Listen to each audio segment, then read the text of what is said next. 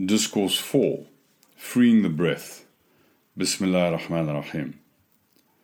Things really aren't as they seem. We're confronted by a world of objects that creates the illusion of solidity. Things you can grasp and manipulate and wield and apply and manage to your own benefit and to your own ends. The reality of the matter is far more subtle than that. That which your eyes see and which your hands feel is an assumption of solidity. It is in fact something very tenuous. The reason for this is that the vehicle of perception, which is the body itself, your eyes, your hands, and your ears, they themselves are very tenuous. One of the significances that one can tease out of the Hadra is an examination of breath. Your whole capacity to act and to think and to interact with the world is based on something as ethereal as a lungful of air. Seal off that lungful of air, and the whole theatre of that capacity collapses like a house of cards. Therefore, the apparent solidity and capacity is underpinned by something very subtle which you cannot see, which is light, which has no weight, which is your breath. Your solidity is underpinned by and gets its substance from that which is imperceptible. This is not Sufi speak. This is not referring to the realm of the unseen. This is as it is. If I held my hand over your mouth long enough, you would not be able to pick up the stick and shout at the child and reach for the water. You would be dead.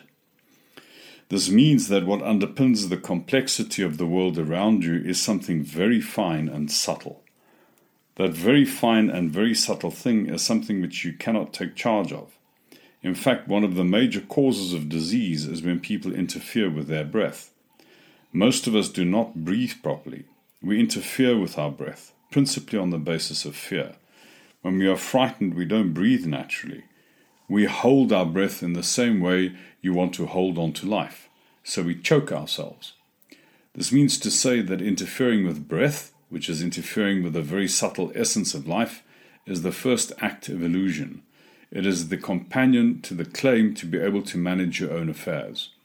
There's nothing more natural than breathing, Animals are quite natural with their breath, while human beings aren't. Human beings don't breathe correctly. This is because most human beings have learnt the habit, based on fear, of interfering with their breath, of wanting to take charge of the affair. Is it not interesting that the very quality that makes us human, the capacity to speak, is concerned with the interrupting breath? Speaking is about defining things, which is about delineating and about circumscribing and making things solid and giving them form. It is fear that wants to make everything solid, make everything concrete, and make everything graspable. When you can grasp a thing, you cannot you can control it. The more subtle a thing is, the less you can grasp it. You can grasp the stick because it has hard edges. You can't grasp water; it doesn't have the same shape and form. The nature of the subtle is that you, it cannot be grasped, it cannot be held, it cannot be made safe and non threatening.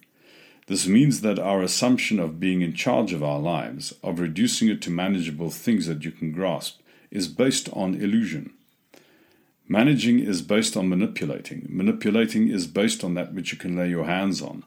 It implies taking things and reducing them to solidity, freeze them so that you can hold them and grasp them. Unfortunately, life is not based on solidity, it is based on fluidity. Even rocks flow with the passage of time. Continents move with the passage of time. Stars come into being and solar systems collapse or explode. There is nothing solid with the passage of time. By time, everything is going to be changed. It's going to be vanquished. It's going to lose its graspability. It's going to lose its solidity. While we assume that we can, contra- can take control over the affair, and assume that we can reduce things to a manageable state that we can, are in charge of, we are contradicting the very essence of our lives because we cannot take charge of our breath, and when we do, we get sick. When you act contrary to the, the design, you get sick, and grasping contradicts the essence of the world around us. And so we've become beings that are at cross purposes to existence. We are against the flow. We become battered. We don't age with grace. We don't develop a sense of fulfillment and peace in our lives. The very structure of our lives contradicts the passage of life itself. If only we knew that what Allah has in store for us is better than that which we have in store for ourselves.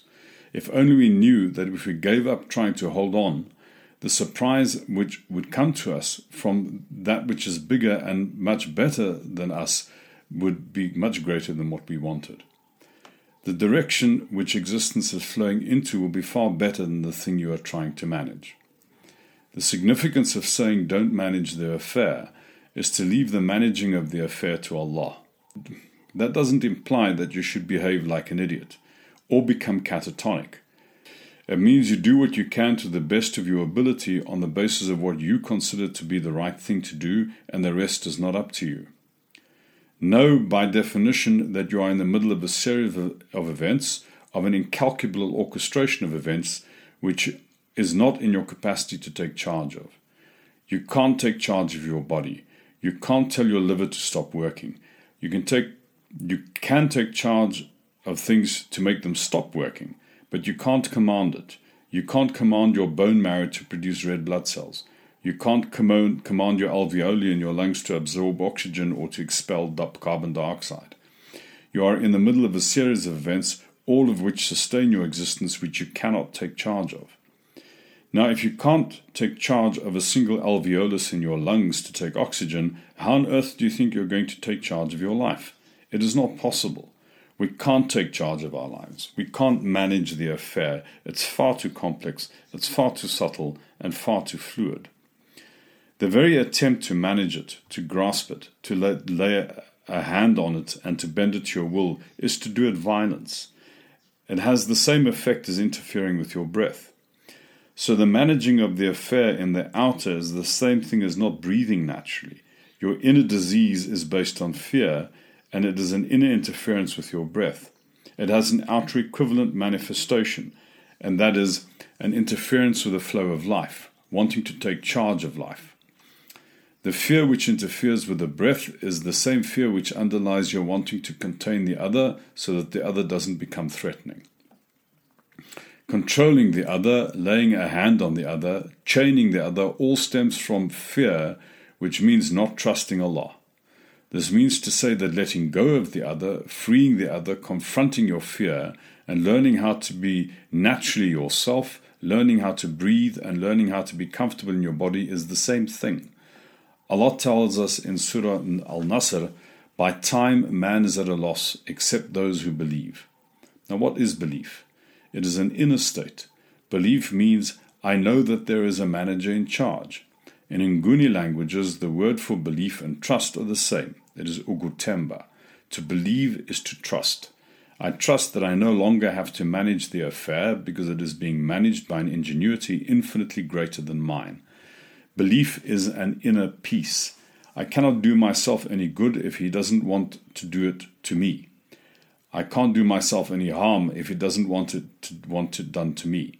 It's in his hands, it is out of my hands. So I can relax and I can breathe easily. This is Iman.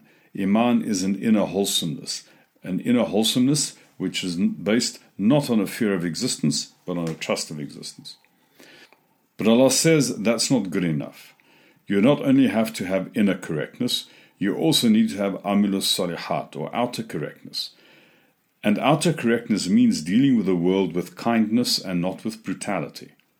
It means freeing the orphan, moving the stone, lifting the baggage to the, and smiling at the person, so that the hand that grasps the world is a gentle hand, a non interfering hand. This is not to say you are an idiot and a pushover. When somebody requires correcting, you correct them. However, you are not correcting them on the basis that I have to fix the world, because you are not here to fix the world. He is there to fix the world. It is His existence. You are the audience in the theatre. You're not the writer of the script. You're not busy managing the outcome of a more equitable world tomorrow. You are paying your dues in the moment that you are in. You are doing what He requires from you right now because you know that that is the toll that you need to pay to continue on the path that He has laid out for you. Correct action in the moment you are in is the toll that we pay to stay on this exhilarating, transforming, and ravishing ride that He has laid out for us. To sum this up, There are incalculable implications to the twin charges of belief and correct action, and at a subtle level, both of these things deal with fear and acting out of fear. The fear eventually starts to interfere with your inner working, interferes with your breathing, and ultimately with your inner wholesomeness. Not only do you choke yourself, but you grab the world by its throat in order to control it. Both of these attempts are diseased. If your own choking of yourself doesn't take you out with a heart attack, then somebody else who you're trying to choke will come and take you out by putting a hole through your head. And it's because you earned that retribution through fundamentally denying your responsibility, which is to be on this roller coaster of existence in order to enjoy the ride. You have been made to worship. Worshipping means you are amazed and are in awe. You can't be in awe if you're trying to keep the thing under wraps all the time. You can only be in awe if you are part of the rush, part of this whole play that is on this incredible journey of transformation and change. May Allah grant us freedom from our own fear. May Allah grant, us awareness of Him as our constant companion. May make us companionable with Him. May Allah grant us conversation with Him and comfort in Him. May Allah grant us a gentle hand with the world around us. May Allah grant us a just hand with the world around us. May Allah grant us nearness to Him. May Allah grant us annihilation in Him. May Allah grant us death before we die. Alhamdulillah.